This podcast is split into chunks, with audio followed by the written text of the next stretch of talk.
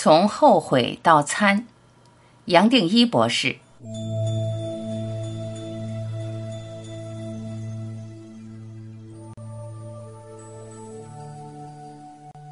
从后悔到参，讲到这里，其实含着很重要的一把钥匙，让你我可以从人间走出来，也就是随时捕捉到后悔的念头。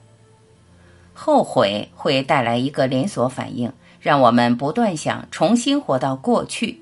透过后悔，时间的作用自然会拉长，因为我们从过去又找出一个空间来打转，不断的强化它。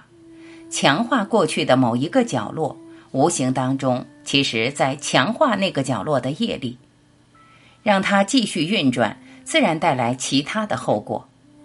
不去肯定它，最多也只是让它自然消失掉自己。我才会不断强调参的练习。只要有一个后悔的念头出现，你我留意到了，马上踩一个刹车。谁还有一个后悔的念头？谁还需要后悔？谁还过不去？谁还认为受到委屈？谁还有失落？谁还对不起自己？对不起别人？谁心里过不去？眼泪流不完？谁认为这一生悲哀甚至绝望？谁还认为自己来到这里不是刚刚好，就是应该来到这里？谁还认为要把这里现在改到别的哪里？谁对这里现在不满足，还要再去延伸出另一个现实？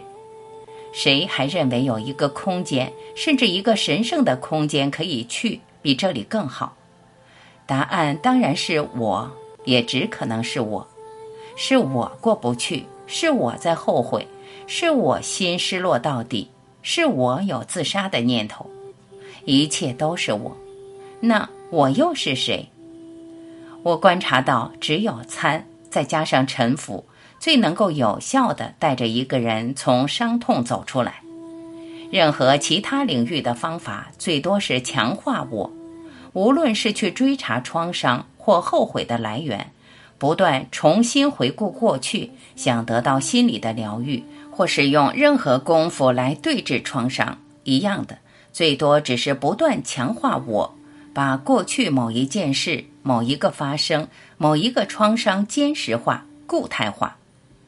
反过来，这里用的方法最多只能说是颠倒的，是不去管它，不去理它，最多只是贴着念头去找我的根源。我过去也时常跟朋友分享，在面对最烦恼的事，甚至大的危机和打击时，不要去想它。不去想它，透过沉浮和参，不断的消失种种窝囊或忧郁的念头。这么做并不是不去面对现实，刚好相反，最多只是信任生命有个更大的力量，远远超过小我，可以带我们走出来。不去想它，只是不把注意力落在脑的一个小角落，让心带着我们走。在脑海里不断的去想一个问题，其实没有用，最多只是增加顾虑和两难。对眼前的问题，非但没有帮助，反而还会把问题转移到别的地方。让心带着走，是把注意力轻松的集中在眼前的事情，而不是让头脑加上一层主观的我的阻碍或是过滤，甚至把它扩大，带来一个扭曲。这一来，我们对样样会比较客观，眼前任何问题不但可以解决，还可以解决得更好。无论是创作、运动、发明、人事的协调，都会有想不到的突破。这些话其实都不是理论，最多看我们敢不敢亲自采用，拿自己做实验。假如这么做，对脑海里后悔的念头和情绪还是踩不了刹车。就回到前面的一切都好，都刚刚好，也就接受自己还在后悔，接受自己念头和情绪踩不了刹车，接受自己还看不开，接受自己还不想放下这个问题，一切都好，没有事，都是刚刚好。对很多朋友，先去肯定一切都好，反而会带来更大的一个刹车的作用，也就让头脑安静下来。这时如果还有念头，再回到前面去参。